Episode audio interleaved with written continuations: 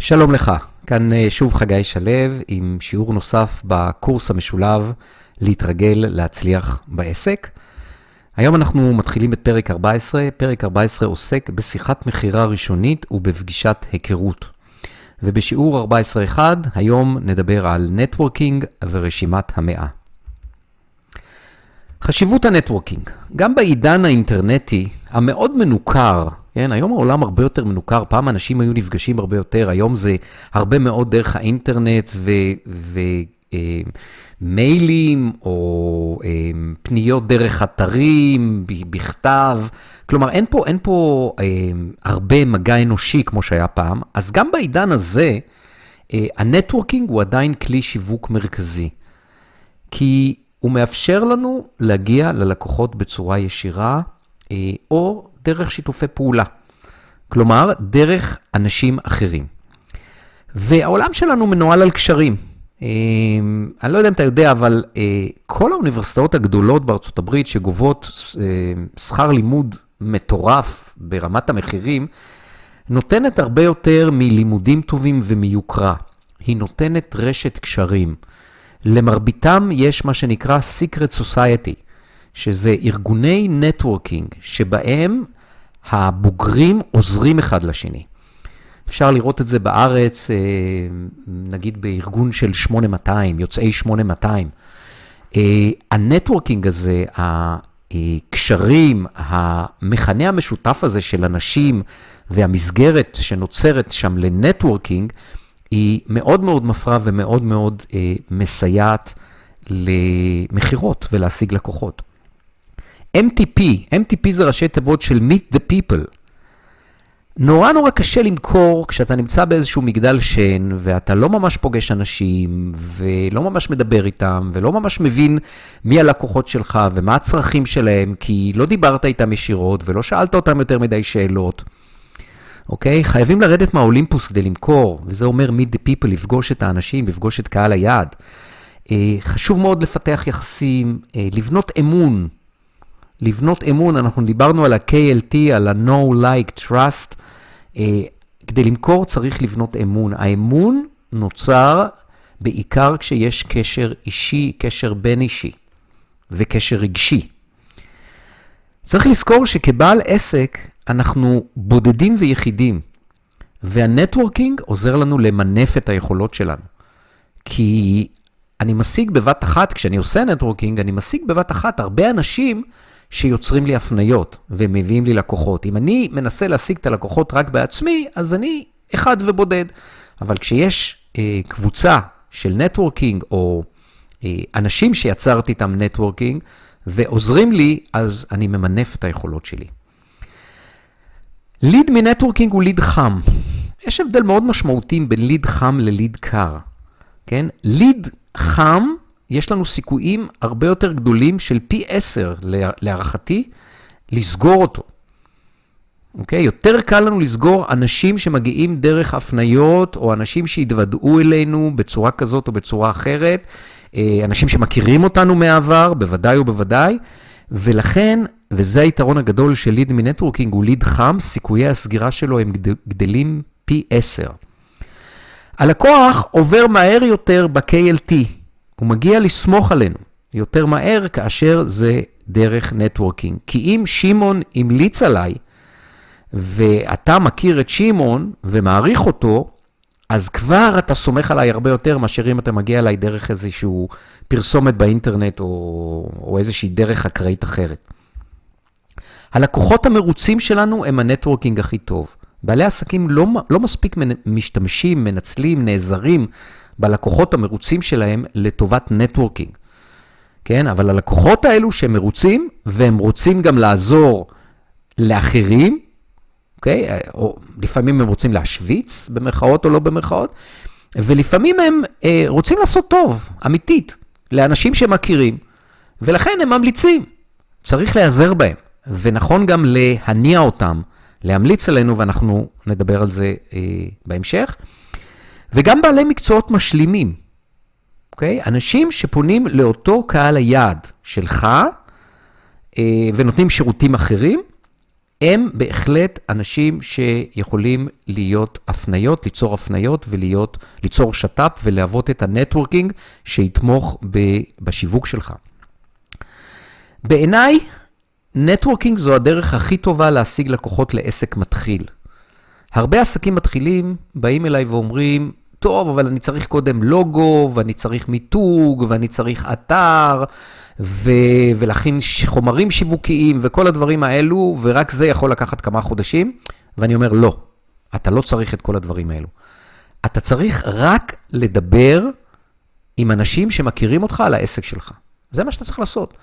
כי הלקוחות הראשונים שלך יגיעו מהנטוורקינג שלך. הם, הם, הם, הם אה, לידים חמים שמגיעים מאנשים שמכירים אותך, ולכן עסק מתחיל, מה שנכון לו לעשות זה קודם כל לדבר עם כל מי שבסביבתו על העסק שלו. אנחנו נדבר בהמשך איך עושים את זה ומה אומרים, אה, אבל, אבל זה מספיק, לא צריך יותר מזה. אחרי שיגיעו הלקוחות הראשוניים, אחרי שתגענה ההכנסות הראשונות, אפשר להתחיל בהדרגה להשקיע כסף מתוך ההכנסות בכל הדברים הנפלאים שאמרתי להם בהתחלה, שהם חשובים, אני לא אומר שהם לא חשובים, אבל הם לא חיוניים להתחיל. מה שחיוני להתחיל זה networking, ולהפעיל את ה networking הזה. מי שאין לו networking, יבנה אותו. זה גם לא קשה מדי, עוד מעט נראה איך עושים את זה. היבטים מנטליים של networking. כמו תמיד, אנחנו, אני תמיד מדבר על ההיבטים המנטליים לפני ההיבטים המעשיים הפרקטיים. חונכנו לא לדבר עם זרים. זוכר? דיברנו על זה באחד השיעורים הקודמים. לכן יש לנו רתיעה טבעית, רתיעה טבעית מלדבר עם אנשים וליצור networking. ביישנות, יש בושה, כן? והביישנות הזאת לא מוצדקת, לחלוטין לא מוצדקת, כי מה יכול להיות? מה, מה, ממה יש לי להתבייש? מזה שאני בחרתי עיסוק מסוים ואני אוהב אותו ואני יודע לעשות אותו ואני רוצה אה, להביא תועלת לאנשים אחרים? הלו, הלו אין לי אמיתית על מה להתבייש או ממה להתבייש. וזה יושב על פרדיגמות תוקעות. אה, למשל, אה, אה, אני, לא, אה, אני לא טוב מספיק, אני לא אצליח, אה, אני לא מדבר מספיק טוב, אה, חשש מתחייה. אה, כלומר, אנחנו לוקחים באופן אישי כשאומרים לנו לא. וכבר דיברנו על זה באחד השיעורים הקודמים, לא, זה לא אומר שום דבר עליך, זה אומר על הלקוח, שזה לא מתאים לו.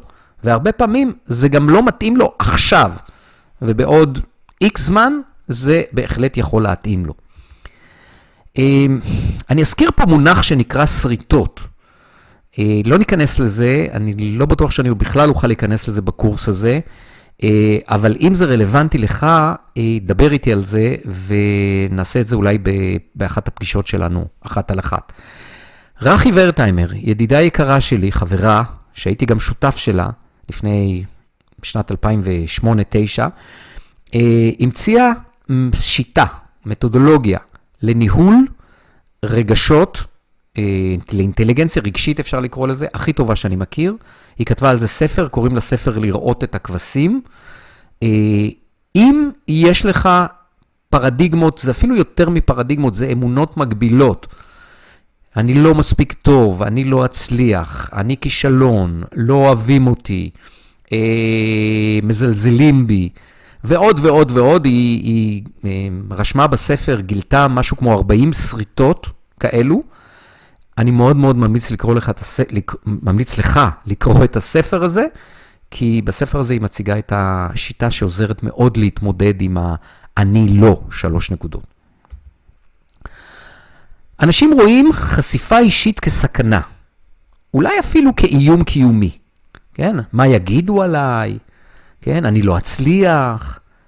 חשוב לנו to look, to, to look good, כן? looking good, שיראו אותנו, שאנחנו נצטייר טוב, נצטייר כמצליחים, אם חס וחלילה אנחנו מתחילים לבקש ולדבר עם אנשים ולהגיד שאנחנו רוצים לקוחות, אז uh, חס וחלילה uh, המעמד שלי הוא uh, נמוך יותר, ומה זה אומר עליי, וכל מיני דברים ששוב, בינם לבין המציאות אין כלום.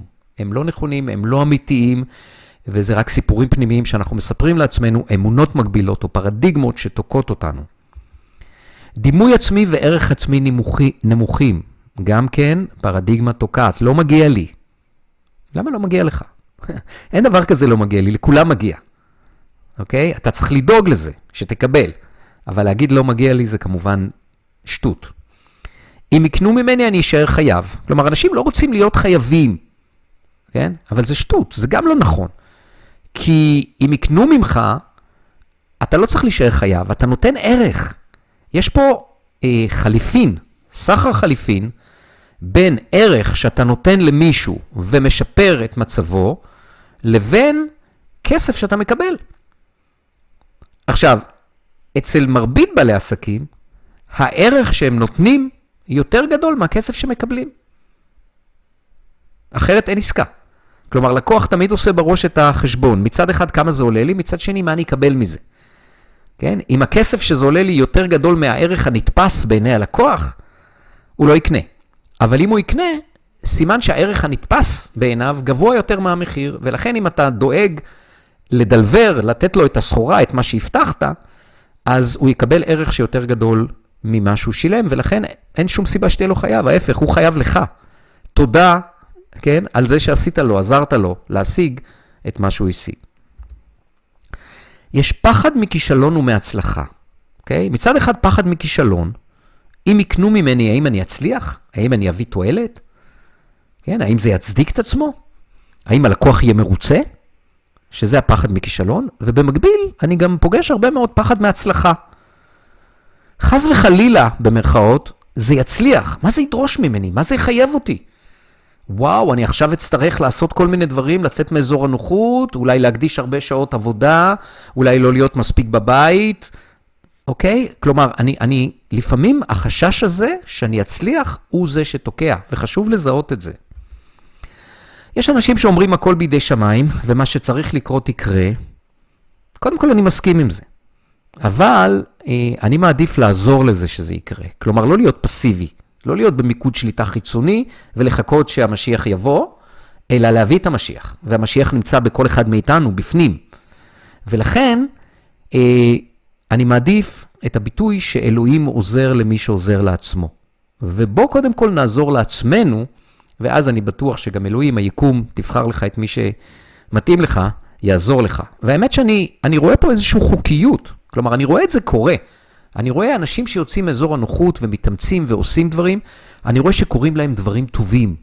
לא רק בגלל שהם טרחו ועשו, אלא גם מה, שנ... מה שלכאורה נראה כמזל, מגיע להם כל מיני דברים, אמ, אמ, זה גם קורה.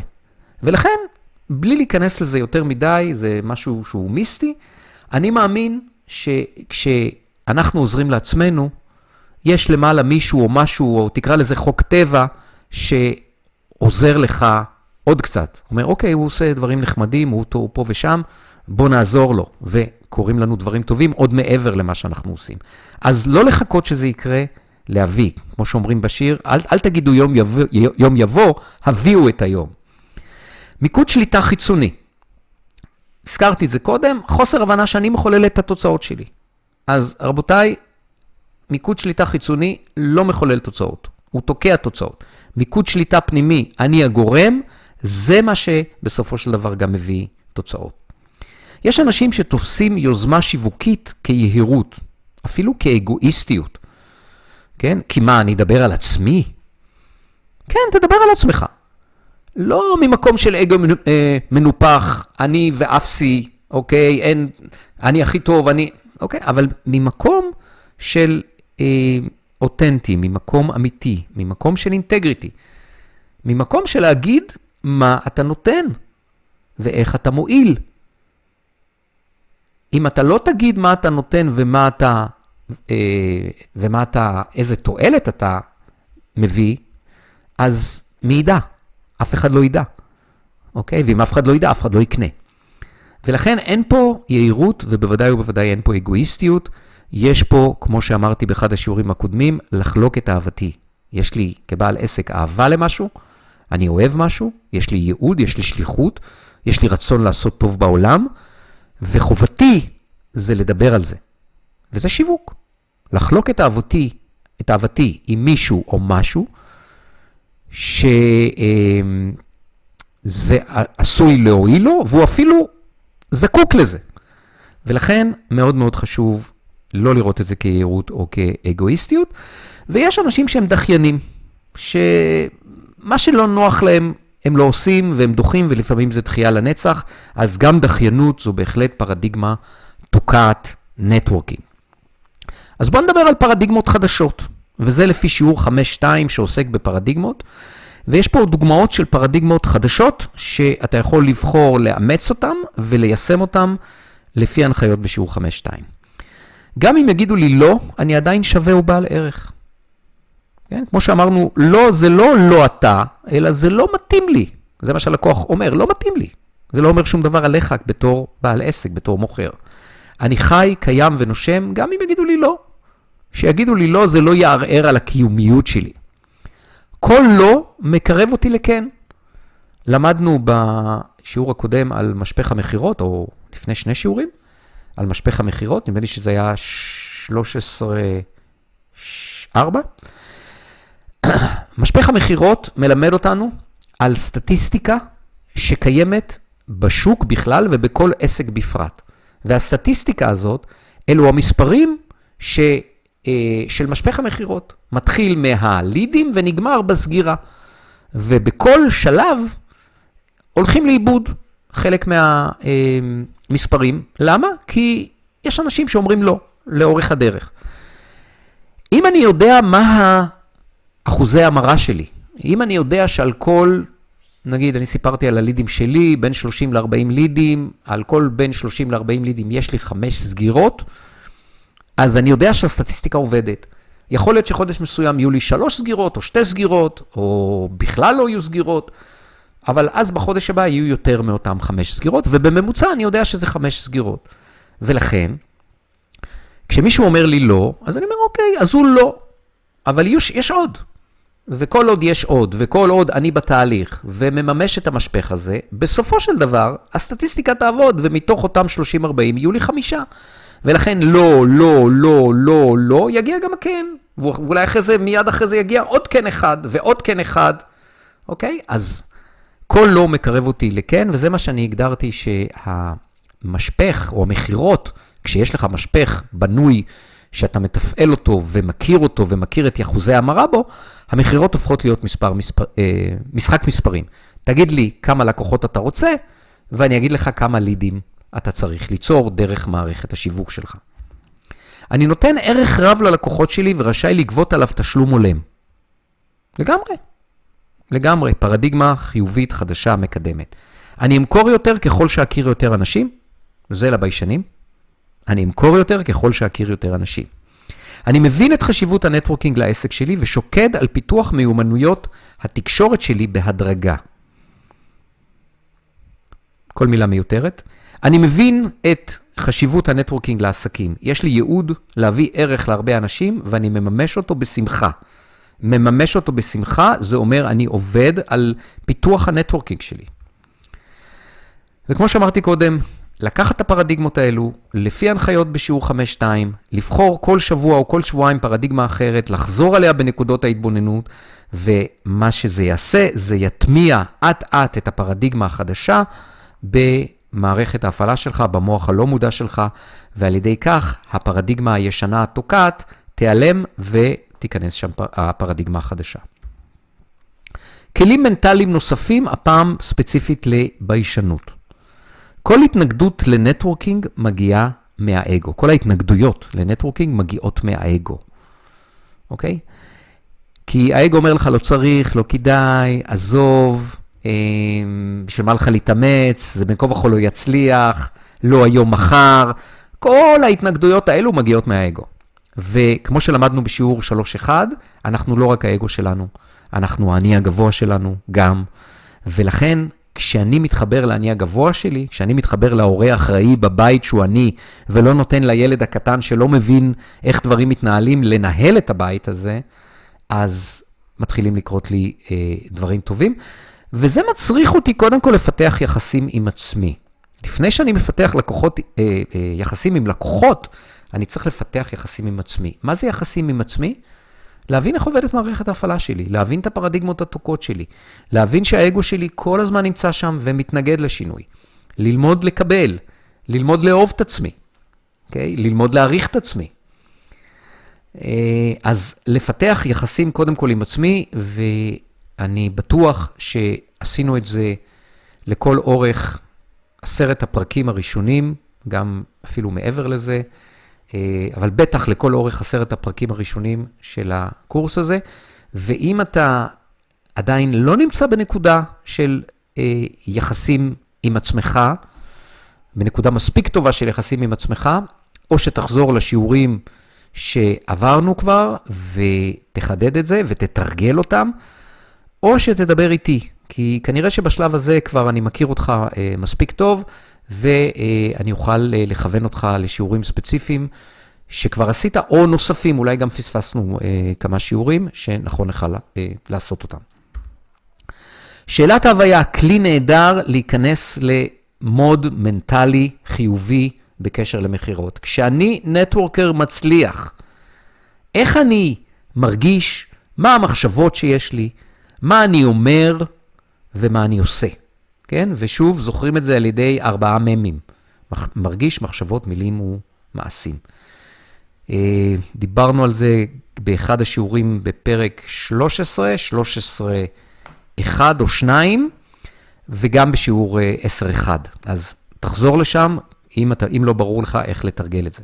לדמיין את עצמי כנטוורקר מצליח. אנחנו רוצים שהנטוורקר מצליח הזה, הדימוי העצמי של נטוורקר מצליח, יישב לך במוח הלא מודע שלך.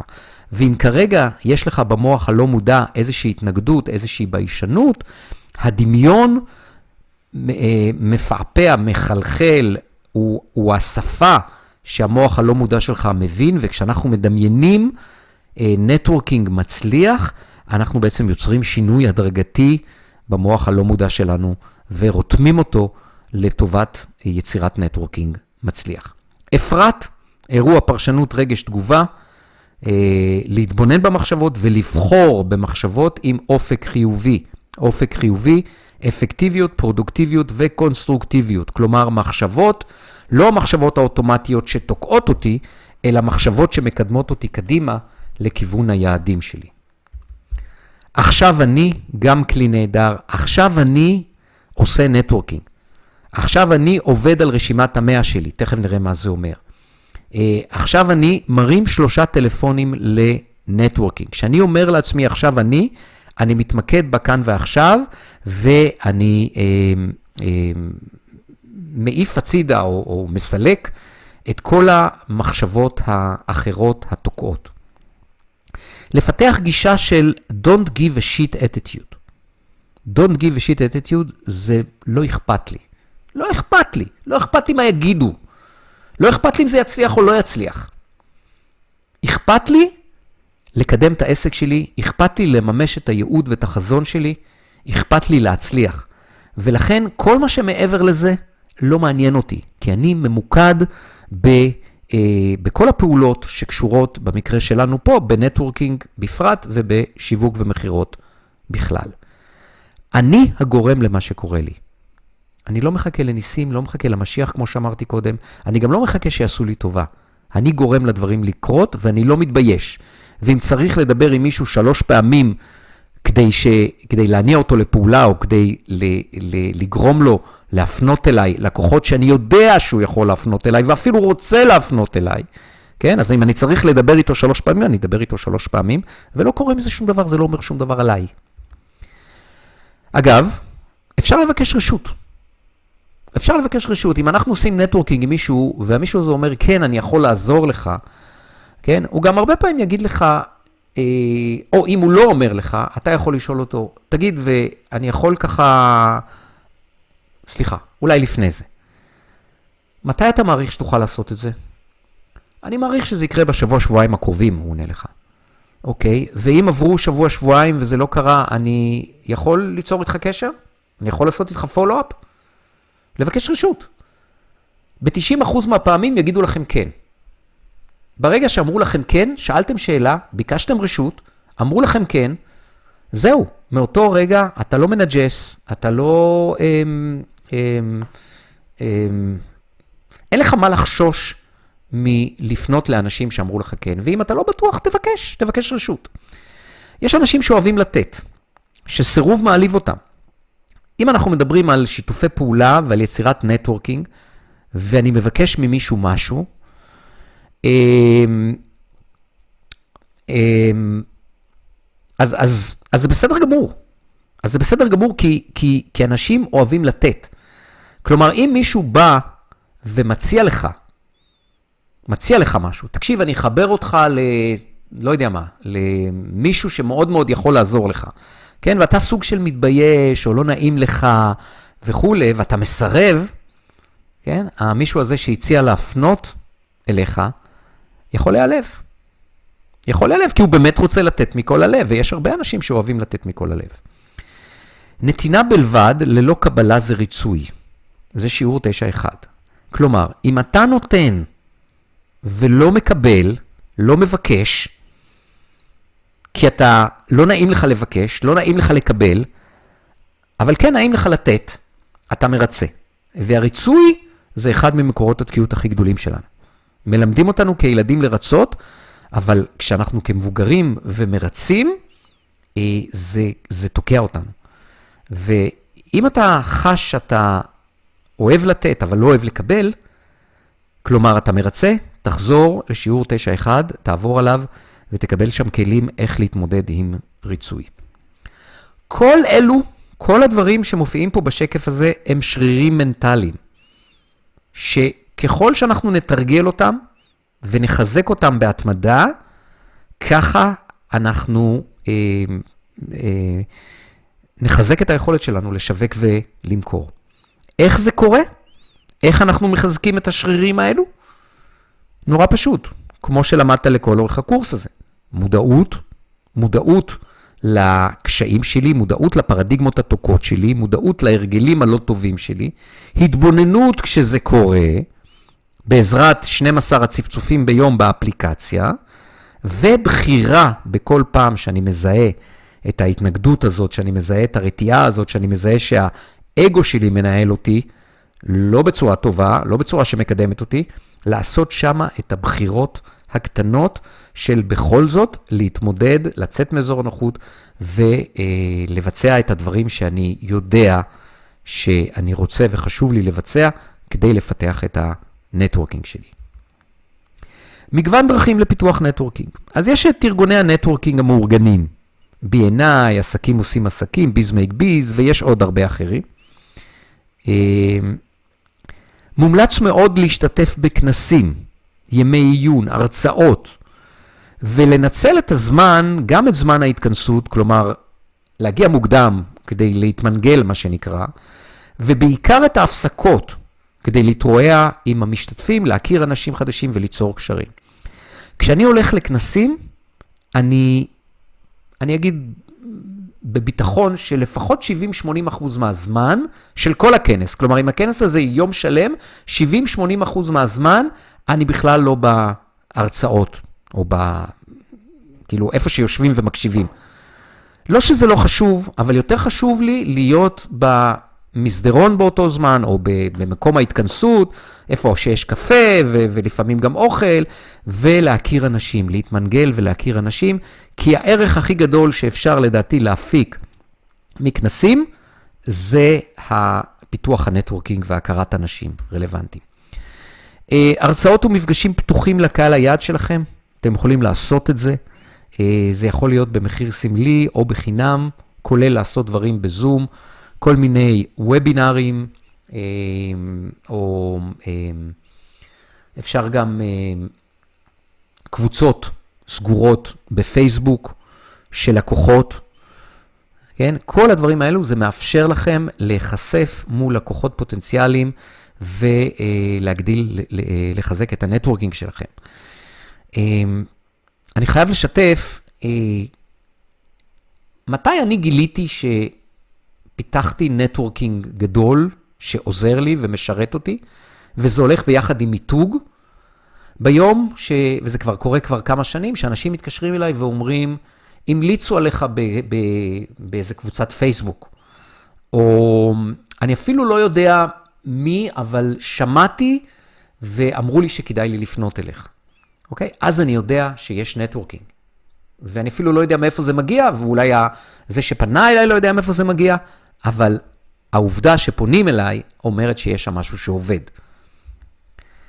אפשר לארגן קבוצת mastermind קטנה, הנפגשת בבתים, אה, אתה יכול לארגן חברים, קולגות, אה, אנשים שפונים לאותו קהל יעד, או אנשים שלא פונים לאותו קהל יעד. אני בעבר הייתי שותף אה, לכמה קבוצות כאלו, זה בהחלט עושה את העבודה, זה יוצר נטוורקינג, זה עוזר לאנשים להבין מה אתה עושה, מי הלקוחות שלך, ובמקרה כזה יש גם מערכת הדדית של אתה נותן לאחרים והם נותנים לך. כלומר, אתה מפנה והם מפנים. צור קשר עם קולגות ובעלי עסקים משלימים לשירות שלך. אני אתן דוגמאות. אם אני מאמן עסקי, אז אני רוצה אה, שיתופי פעולה עם אנשים שנותנים שירות לקהל היעד שלי. אני עובד עם עסקים, אני עובד עם בעלי עסקים, אז אני רוצה שיתופי פעולה עם רואי חשבון, אני רוצה שיתופי פעולה עם עורכי דין, אני רוצה שיתופי פעולה עם אה, בעלי אתרים, סליחה, לא בעלי אתרים, בוני אתרים, משווקים דיגיטליים, ועוד ועוד ועוד ועוד, כן? אה, בוני אתרים, הרבה פעמים פוגשים את הלקוח כשהוא נמצא בשלבים הראשונים של העסק שלו והוא רוצה לבנות אתר. בדרך כלל בשלב שאנחנו גם בונים אתר חדש, גם אם זה לא, גם אם זה לא עסק מתחיל, אה, אז אה, זו תקופה שבה אנחנו עושים איזשהו שינוי, אוקיי? ואני מאוד מאוד מתאים לי לפגוש אנשים במקום שהם עושים שינוי, כי אני עוזר להם לעשות את השינויים האלו. אז קולגות ובעלי עסקים משלימים לשירות שלך. אה, אנחנו ראינו את זה בתוכנית היעדים, ראינו את זה באיך אני מגיע ללקוחות האידיאליים שלי. פרק 11, יצירת שיתופי פעולה עם קולגות, בהחלט דרך. והשפה שאתה רוצה להשתמש עם קולגות ובעלי עסקים משלימים, זה איך אנחנו יכולים לעזור אחד לשני. בעל עסק שמבין את חשיבות הנטוורקינג, וכמעט כולם מבינים את זה, כשאתה אומר לו איך אנחנו יכולים לעזור אחד לשני, זה אה, משפט מפתח, זה משפט שפותח יחסים, פותח תקשורת ופותח שיתופי פעולה. אפשר לעבוד במרחב עבודה משותף כמו WeWork או דומיו. כן, ופה יש לי גם דוגמה שלי, שעוד מזמן, מזמן, מזמן, בשנים 2009, 2010, 2011, היה שם איזה משהו כמו שנתיים, בין שנתיים לשלוש, שעבדתי במרחב כזה שהיה הראשון בתל אביב, הראשון בארץ, על הגג של בית מעריב, ואני לא אשכח איך זה היה יחסית עוד ב, בשלבים הראשונים של העסק שלי. מתוך החברים במרחב הזה, היו לי משהו כמו 30 לקוחות בתקופה של בין שנתיים לשלוש. 30 לקוחות. אנשים הכירו אותי, אה, דיברנו, אה, היו לנו גם יחסים, היו שם אירועים משותפים, מסיבות וכל מיני דברים כאלו, ואנשים, אה, ברגע שהם הכירו אותי, הם גם חיבבו אותי, כי אני נחמד, והם הרגישו שהם יכולים לסמוך עליי, גם כי היו אנשים שעבדו עליי וסיפרו לאחרים, אוקיי? Okay, שהם עבדו איתי. לפעמים ראו את זה גם, שהעסק שלהם גדל והתפתח. בקיצור, מרחב עבודה משותף זה הזדמנות נהדרת לפתח נטוורקינג ולקבל המון המון לקוחות. והדוגמה השנייה היא הבן שלי, שהוא עצמאי משהו כמו שנתיים, ואני מאוד מאוד הודעתי אותו בתחילת הדרך לבוא לעבוד ב-WeWork, אה, ליד הבית שלו. הוא גר בהרצליה, והיום, fast forward, שנתיים אחרי, הגיעו לו המון לקוחות מה-WeWork. וזה לא סתם לקוחות לאיזושהי עבודה חד פעמית, הוא אגב אה, מעצב, הוא מעצב בעיקר לדיגיטל, מעצב אתרים, מיתוג, מיתוג וכל מיני דברים כאלו. אה, הגיעו אליו לא רק אנשים לפרויקט כזה או אחר חד פעמי, אלא גם לקוחות קבועים ששוכרים את השירותים שלו כל הזמן, ובעיקר אה, בוני אתרים למשל, שהוא עושה איתם שיתופי פעולה, והם מביאים לו כל הזמן לקוחות על מנת שייצב להם את האתרים. אז זו דוגמה מאוד מאוד טובה, הוא התחיל עסק, הוא לא עשה שיווק, הוא לא עשה מיתוג, הוא אפילו לא בנה אתר. נכון להיום עוד אין לו אתר, אבל יש לו עבודה ב-WeWork עם מערכת של קשרים ושיתופי פעולה, שמביאים לו הרבה עבודה והרבה לקוחות. אז אלו דוגמאות, ולכן מרחב עבודה משותף זה בהחלט דוגמה נהדרת. ובמקרה כזה, תשב ב open space, לא בחדר, כן? כי בחדר סגור אתה לא מתרועע כמעט עם אף אחד, אבל אם אתה יושב ב open space, אז אתה פוגש עם אה, אה, אנשים, מתרועע ומקבל הפניות. בכל סיום עם לקוח מרוצה לבקש הפניות. הלקוחות המרוצים שלנו הם ה networking הכי טוב שלנו. כן? ומה שאנחנו יכולים לעשות זה שאלה נורא פשוטה. שימו לב שהלקוח הוא מרוצה. כלומר, הוא מרוצה, הוא מודה לך, אמ, כל האווירה בפגישה הזאת או בשיחה הזאת היא אווירה מאוד טובה, ולכן זה נורא טבעי לומר לו, יש בסביבתך אנשים שיוכלו להפיק תועלת מהעבודה איתי בדיוק כמו שאתה הפקת?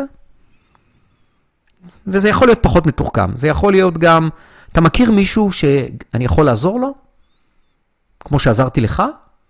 או שיכול להפיק תועלת כמו שאתה הפקת תועלת? אוקיי? נורא נורא נורא פשוט.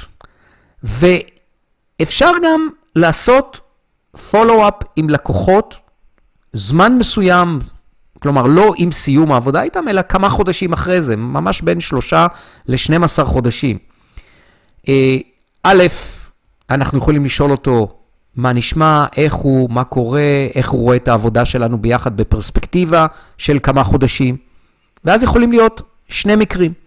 מקרה אחד שהוא יבוא ויגיד, וואלה, סבבה, אני ממשיך, הכל עובד לי, תודה רבה, ואז שוב אפשר לבוא ולהגיד לו, יופי, אני שמח שעובד לך, אתה יכול להפנות אליי אחרים, אנשים, קולגות, שגם להם אני יכול לעזור? ואם הוא אומר, תקשיב, לא כל כך עובד לי, הדברים uh, שלמדנו אני לא כל כך מיישם, וכולי וכולי וכולי, uh, אז יש לך הזדמנות לאפסל.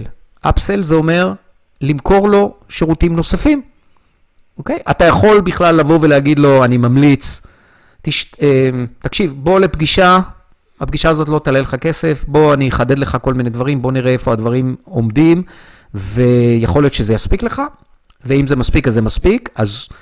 למרות שהוא לא מרוצה אולי בשלב הזה כמו שהיה מרוצה עם סיום העבודה, עצם העובדה שהצעת לו עזרה, התקשרת, הצעת לו עזרה ועזרת לו, זה כבר נותן לך נקודות זכות.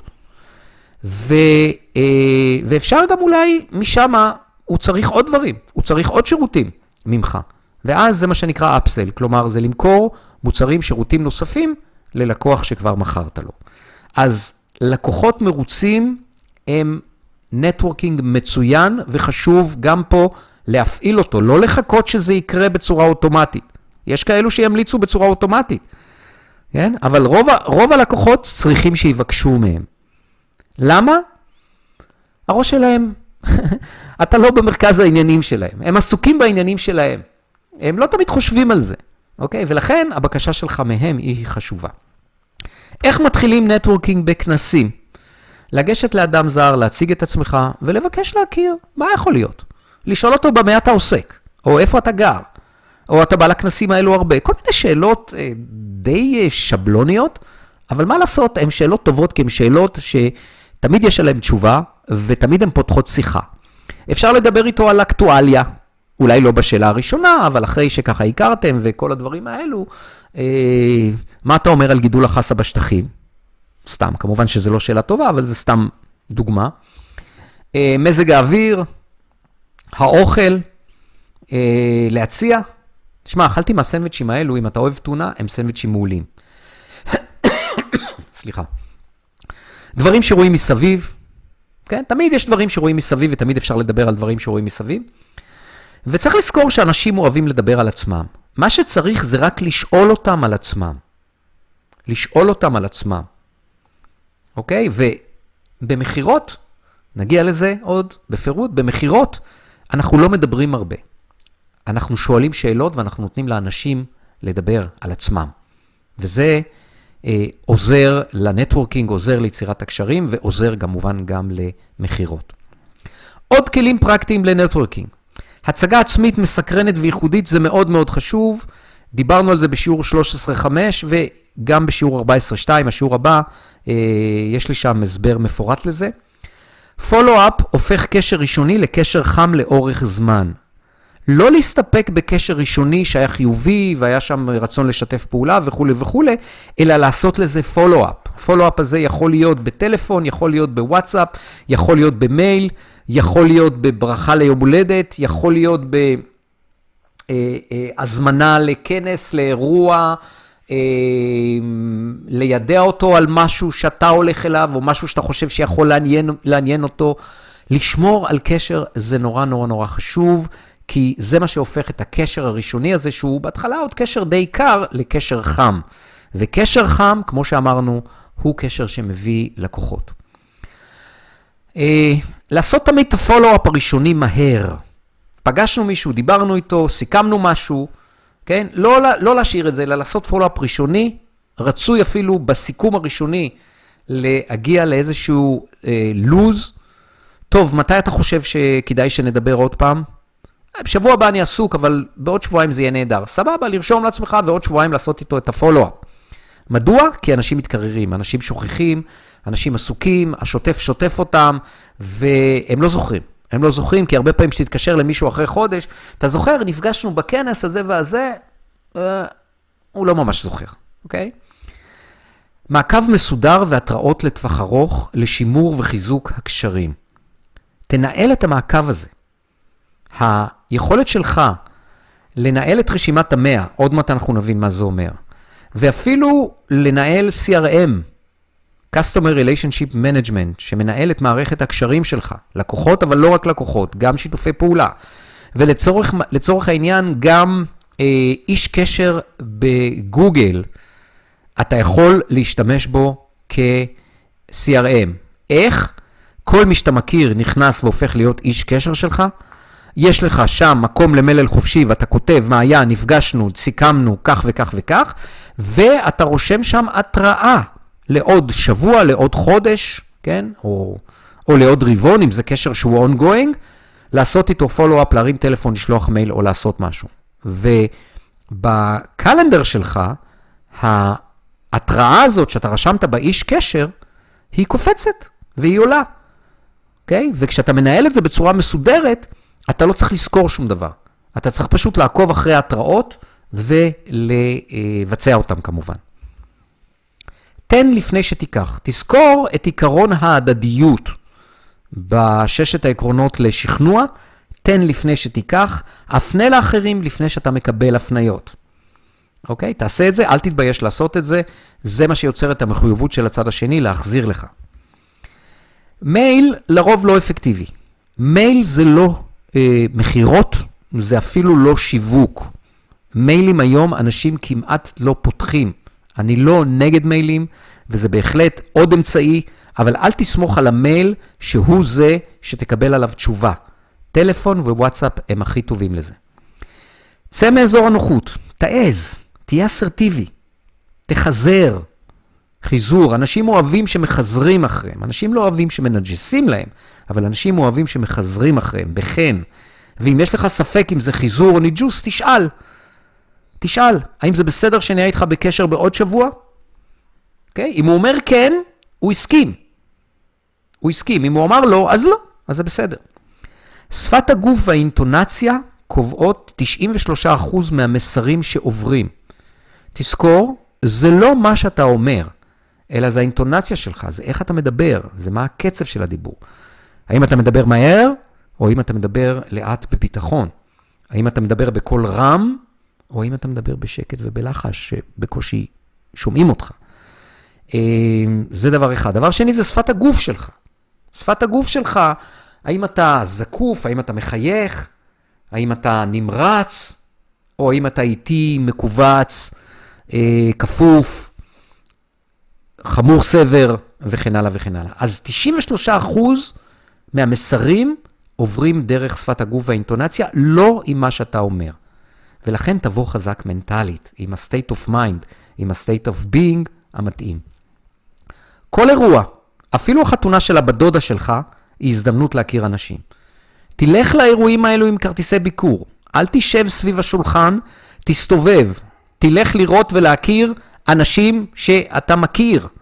בני דודים שלא ראית הרבה זמן, בסדר? תשאל אותם, במה אתה עוסק? מה אתה עושה היום? הם ישאלו אותך בחזרה. ואז משם לשלוף כרטיס ביקור ולהחליף פרטים, זה אה, הדרך מאוד מאוד קצרה. דבר פחות על עצמך ויותר על בן שיחך, שיחך, בן השיח שלך, תתמקד בו, הזכרתי זה.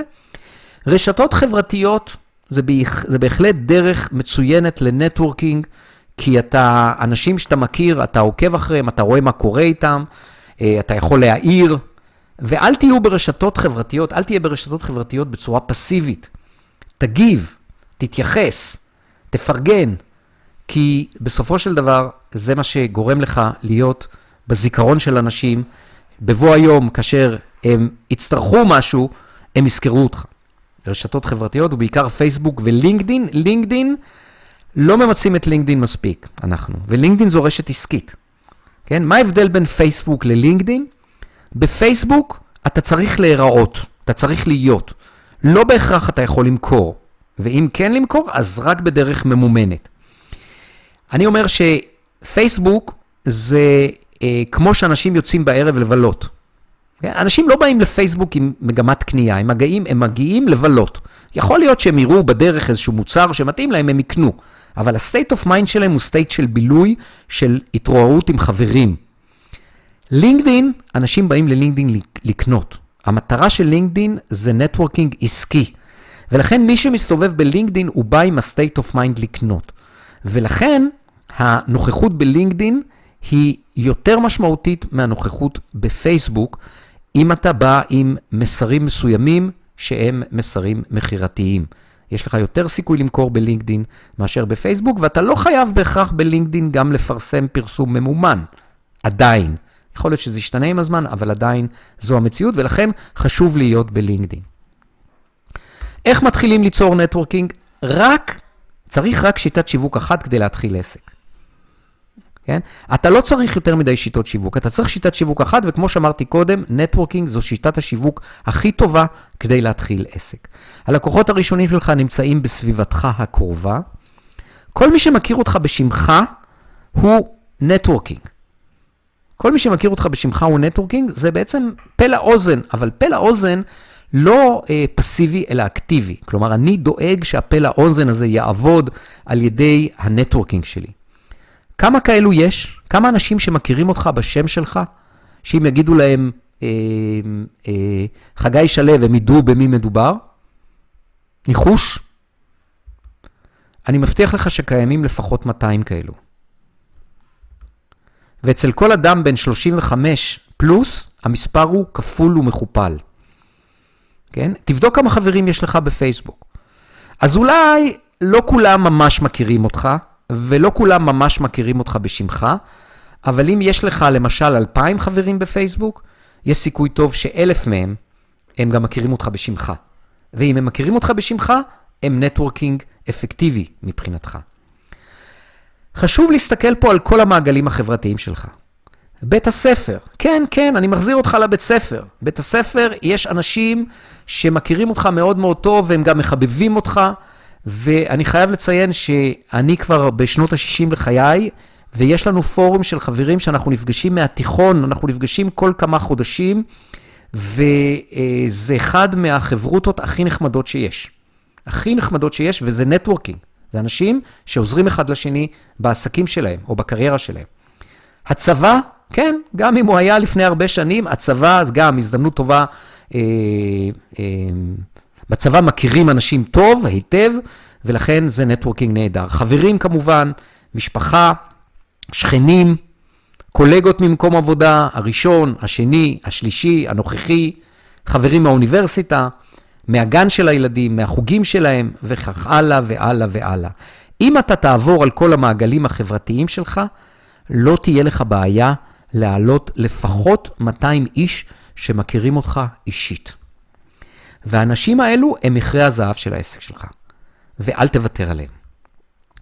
ומה שנכון לעשות איתם זה ליזום, ליצור קשרים, לפנות, להשיג לקוחות מהם או הפניות.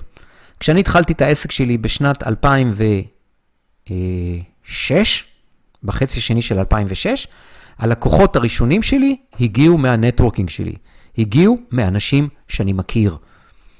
אמ, אז אני אומר לך את זה לא סתם, אלא גם מניסיון אישי שלי. ולפני שאתה מרים את הטלפון לנטוורקינג הזה, אתה רוצה לעשות רשימה של לפחות 100 איש. שים לב, לא אמרתי 1,000, אפילו לא אמרתי 200, אמרתי 100 איש, לפחות שמכירים אותך בשם. ו- ולא לצנזר פה, לכתוב פה את כל מי שמכירים, לא לפסול אף אחד, גם אם אולי רמת הסבירות שכרגע הוא יהיה לקוח שלך, או שהוא יוכל להפנות אליך לקוחות אחרים, גם אם רמת הסבירות הזאת היא נמוכה, אל תפסול אותו. למה אל תפסול אותו? מדוע? כי יכול להיות שעכשיו זה רמת הסבירות היא נמוכה, אבל בעוד שבוע, חודש, שנה, שנתיים, רמה הסבירות הזאת תהיה גדולה. למה? כי כל הזמן קורים שינויים, קורים שינויים אצלנו, קורים שינויים אצל האנשים שבסביבה שלנו. אז לא לפסול אף אחד. מה שכן, זה לרשום אותם בשלוש רמות. רמה אחת זה, נכון להיום, סבירות נמוכה, שיצא מזה משהו, יצא, יצא משם לקוח או, או הפניות. שתיים, רמה בינונית, ושלוש, רמה גבוהה. וכשיש לנו את הדירוג הזה, גם קל לנו לאחר מכן לתעדף למי אנחנו מתקשרים ומתי. לא רק מי שיכול להיות לקוח, אלא גם מי שיכול להפנות ללקוחות, אנשים מקושרים. אנשים מקושרים, אנשים בעמדות בחירות. אם אנחנו עצמאים, זה גם שכירים שנמצאים בדרגות ניהול. הם בהחלט נטוורקינג טוב, כי הם מכירים אנשים, מכירים אה, בעלי עסקים או קולגות או שכירים אחרים שיכולים להיות לקוחות שלנו. הרשימה הזאת היא רשימה חיה. כלומר, כל הזמן להוסיף, לשנות כשמשתנים סטטוסים. אה, גם אם מישהו מת לשנות כמובן, הוא כבר לא רלוונטי, ואני אומר את זה, אומר את זה בצחוק כמובן. אה, אז הרשימה חיה, כל הזמן להוסיף. רצוי לעשות את זה בצורה ממוחשבת, לא על דף נייר, כי אחרת אה, מהר מאוד נוצר בלגן. במשך הזמן יעלו לך עוד שמות, כלומר, עשית רשימה של 100 איש, ואתה יוצא מהמקלחת ופתאום נזכרת בעוד מישהו ששכחת, ואתה רושם אותו. ויצאת מהשירותים, אותו דבר. התעוררת בבוקר, חלמת על אה, שמעון בלילה, ווואלה, שמעון ברשימת המאה שלי? הוא לא, בוא נוסיף אותו. כלומר, כל הזמן יעלו לך שמות נוספים, ולכן הרשימה הזאת היא כל הזמן רשימה חיה, וכל הזמן אתה מתבקש להוסיף עליה, להוסיף עליה עוד ועוד אנשים. אה, כמובן, היא מתבססת על יחסים, אנשים שיש לך איתם יחסים יותר קרובים או פחות טובים. והנה פורמט מוצע לרשימה הזאת, שם, ארגון, תפקיד, טלפון ומייל, פרטי הקשר, אה, עדיפות, אותה, אותו, אותם שלוש רמות, 1, 2 או 3, מה עשיתי ומתי. התקשרתי ב-3 ביולי 2021, והוא אמר לי שהוא לא פנוי, הוא ביקש שאני אתקשר אליו אה, בשבוע הבא. או דיברנו וסיכמנו כך וכך וכך. מדוע לרשום? כי אתה לא תזכור את זה. כי בעוד איקס זמן, ובוודאי ובוודאי כשיתרבו פה אה, הפעולות, אה, אם אתה לא רשמת, לא זוכר, לא יודע בדיוק, וזה הכי, הכי לא מוכר כשאתה מתקשר למישהו ואתה לא זוכר מה סיכמתם. והערות והצעד הבא. כלומר, אתה יכול לרשום פה, אה, להתקשר אליו שוב אה, במרץ, אוקיי? או, או לשלוח עליו הזמנה לכנס הבא שאני עושה. אוקיי? וכמובן שאתה כל הזמן מיודד עם הרשימה הזאת. כלומר, אני לא רוצה להגיד כל יום, אבל בוודאי ובוודאי שלפחות פעם בשבוע אתה מסתכל על הרשימה ואתה מחליט מסתכל על, על עם מי כבר התקשרת, אתה רושם לעצמך למי אתה רוצה להתקשר שעוד לא התקשרת, ואתה מסתכל גם על ההערות והצעד הבא, ואתה אה, אה, רושם לעצמך במשימות, אם הגיע המועד של הצעד הבא, אה, אתה רושם לך אותו במשימות. חשוב לזכור שנטוורקינג זו הוויה להיות בה. זו הוויה, זה state of mind, זה state of being, להיות בה בכל מקום. הזכרתי קודם את החתונה של הבת דודה שלך, ולא רק. כל אירוע, כל מקום שיש בו אנשים, אתה נכנס ל mode של networking, ואתה מחפש ליצור קשרים, להכיר אנשים ולפתח אותם. וככל שאתה עושה את זה יותר, לאורך זמן, אתה בונה לעצמך networking גדול. וככל שיש לך networking גדול יותר, אתה מקבל יותר לקוחות, יותר הפניות, יש לך יותר הכנסות, והעסק שלך מצליח יותר. ולכן החשיבות הגדולה הזאת של ה networking, וזה נעשה לא, לא ממקום של למכור, לא ממקום של לשכנע, כן? בוודאי ובוודאי לא למכור קרח לאסקימוסים, אלא ממקום של שיתוף, ממקום של אותנטיות, של integrity, ובעזרת כלי הרתימה. למדת את זה בשיעור 13-4, תשתמש בשיטת הרתימה כדי ליצור לך נטוורקינג גדול יותר. מה להגיד? צור לך פיץ' קצר. פיץ' זה נאום מכירות, המבוסס על הצגה עצמית שלך. פירוט והרחבה אנחנו נראה בשיעורים הבאים. תפעיל רגשות חיוביים. תזכור, אנשים אוהבים להרגיש טוב, וכשאתה מפעיל רגשות חיוביים, אתה מתחבר ומפעיל את הרגשות החיוביים של האנשים מולך. תכתוב תסריט. תכתוב תסריט לנטוורקינג במצבים מסוימים. למשל, התסריט שלי בתחילת דרכי, אה, זה תסריט שמתאים לשיתופי פעולה בעיקר, שיתופי פעולה, אבל לא רק, הגיעו לי משם גם אה, לקוחות. שלום שלומי, מה נשמע? אני עובר תקופה סוערת, נמצא בתהליך שינוי מאתגר משכיר לעצמאי. לא פשוט, אבל מרתק. יש לי המון מה לספר לך, מה לשתף אותך. מה דעתך שניפגש לקפה ונראה איך אנחנו יכולים לעזור אחד לשני? שוב, ה buzzword הזה, איך אנחנו יכולים לעזור אחד לשני. אני לא בא למכור לך שום דבר, אני בא לבדוק איך אנחנו יכולים לשתף פעולה ואיך אנחנו יכולים לעזור אחד לשני. כלומר, אני בא לעזור לך לא פחות מאשר אתה בא לעזור לי. ורוב האנשים, בין שכירים ובין עצמאים, שמבינים את החשיבות של ה networking, המשפט הזה, או המשפטים האלו, אה, נופלים על אוזניים קשובות, ורובם יסכימו להיפגש איתך, וזה נטוורקינג. קצר ולעניין, כלומר, אין טעם בשיחה הזאת לדבר יותר מדי. תזכור שאם אתה כבר נכנס לפרטים, אז אתה מייתר את הצורך בפגישה. כן, הוא, אז כבר דיברנו בטלפון, אז בשביל מה עוד להיפגש? ולכן זה צריך להיות קצר ולעניין, צריך להיות ממוקד, אתה רוצה ליצור פגישה. אתה רוצה להשתמש בקשר חם, ליצור פגישה אה, למישהו שמבין את החשיבות של networking. אם מישהו לא מבין את החשיבות של networking, הוא יסרב, וזה בסדר. תמיד לבוא עם ההוויה המתאימה, קודם ה being ורק אחר כך ה doing. כלומר, לדאוג שאני מעל הקו, לא לעשות את זה בסוף יום, לא להרים את הטלפון כשאני בלי אנרגיה או בלי חשק, אוקיי? Okay? להכניס לעצמי את האנרגיה המתאימה. עקביות, התמדה ונחישות. תמיד זה נכון, בכל דבר, בכל תחום עסקי וגם ביצירת networking. כשאני עקבי, כשאני מתמיד, כשאני נחוש, אני מגדיל את ה networking שלי ואני מגדיל את קהל הלקוחות שלי. ואני רוצה להביא לכם לקראת סיום דוגמה של uh, משהו שאפשר לקרוא לו חוצפה ישראלית. זו רואת חשבון צעירה שהתקשרה אליי, אני חושב שזה היה בשנת 2010, משהו כזה, או 2011.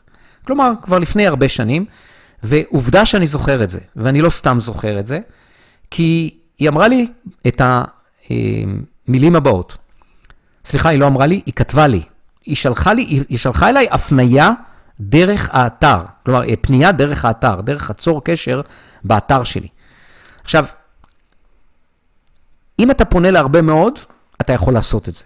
אתה יכול לעשות את זה להרבה מאוד, תעשה copy-paste ל-100 אתרים, יכול להיות שכמה מהם יהיו נחמדים כמוני, תכף תשמע למה, ויענו לך. בכל מקרה, למד, שפנתה אליי, אני בכוונה שומר את השם שלה דיסקרטי, כדי לא להביך אותה, היא פנתה אליי וכתבה אליי במילים האלו, שמי ל"א, ואני רואת חשבון. הקמתי משרד משלי, ואני בוגרת משרדי רואי חשבון מהגדולים במשק, וכן משרדים נוספים בגודל בינוני. החלטתי לפרוץ לדרך עצמאית, וזאת על מנת להגשים חלום וחזון של שנים. אני מחפשת שיתוף פעולה הדדי בהבאת לקוחות אחד לשני. כולי תקווה שגם אתה מכיר בכוחן של נשים לעשות דברים ולשאוף ולהגיע לרעיונות חדשים. לכאורה, מה הקשר? מה הקשר? אבל היא מנגנת פה על היא יודעת שאני גבר, והיא מנגנת פה על אלמנט נשי. וזה בהחלט לגיטימי לנשים להשתמש באלמנטים נשיים, נקרא לזה. כי עובדה שזה משך את תשומת הלב שלי. אשמח לתת מחירים מוגנים ושירותים באיכות גבוהה ללקוחות שלי, כמובן שאני אפנה אליה. אחרי הכל אנחנו נמדדים בשירות. אודה על שיתוף פעולה פורה ומוצלח ואשמח לקבוע פגישת היכרות על מנת שתוכל להפנות אליי לקוחות. אחרי הכל, אין טוב ממראה עיניים. אוקיי? Okay, זה, זה קצת אה, אולי וולגרי. אה, אני לא יודע למה התכוונה פה.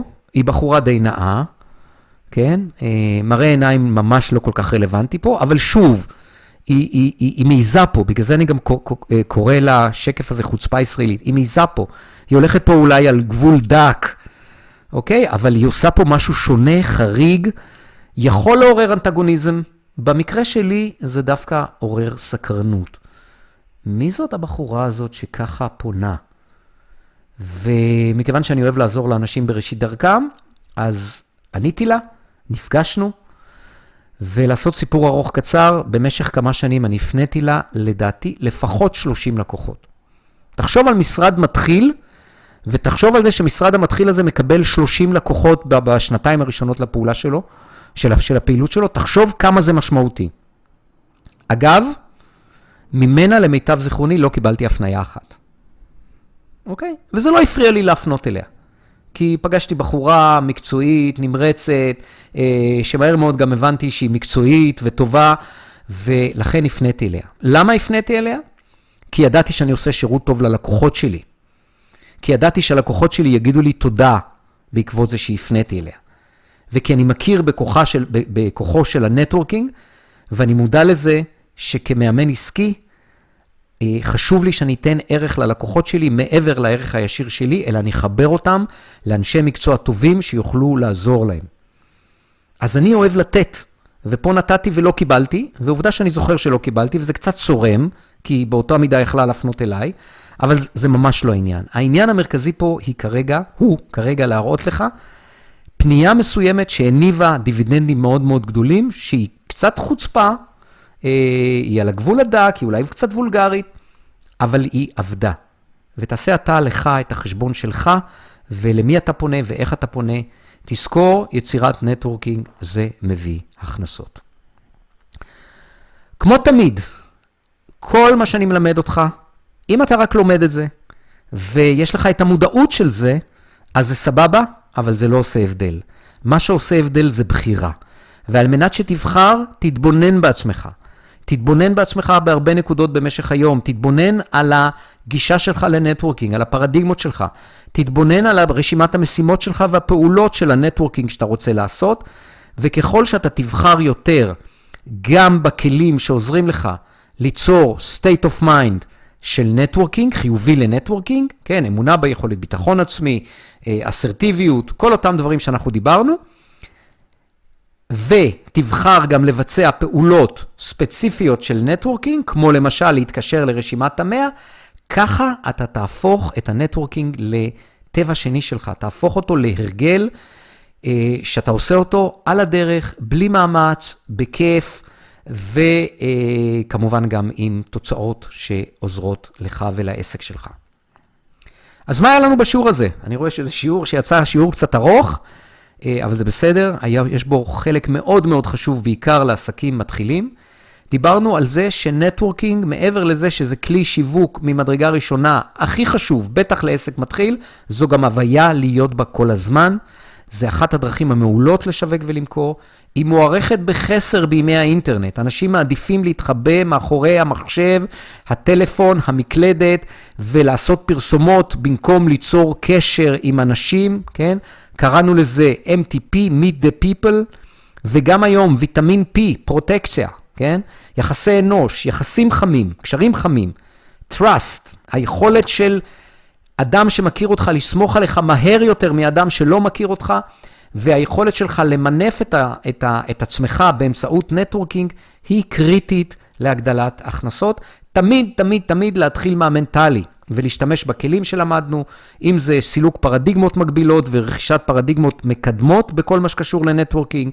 שאלת ההוויה, כשאני networker מצליח, אה, איך אני מרגיש, על מה אני חושב, מה אני אומר ומה אני עושה, זה מכניס אותנו ל state of mind הזה, עוברת לבחירת המחשבות שמקדמות אותנו, חיבור לאני הגבוה, קבלה של אה, דחייה כשיש, לא לתת לדחייה להוריד אותנו, לקבל את הנסיבות שאינן תלויות בנו, ועוד ועוד ועוד, כל הכלים האלו שזורים לכל אורך הקורס. תיקח יוזמה, תהיה במיקוד שליטה פנימי ואל תרצה. אתה יכול להשתמש בארגוני נטוורקינג, WeWork ודומיו, מאוד מאוד מאוד חשוב היום. שיתופי פעולה, ליצור כמה שיותר שיתופי פעולה. אה, לקוחות מרוצים, לפנות אליהם ולהשיג מהם הפניות. לצאת לצאת מהמשרד, לצאת מאזור הנוחות, לצאת מהחדר, לצאת לכנסים, MTP, meet the people, תפגוש אנשים. הצגה עצמית מסקרנת וייחודית שתהיה לך. אה, שוב, נעסוק בזה באחד השיעורים הבאים בפרק הזה. פולו-אפ, לשאול במה אתה עוסק, שאלה שפותחת שיחה.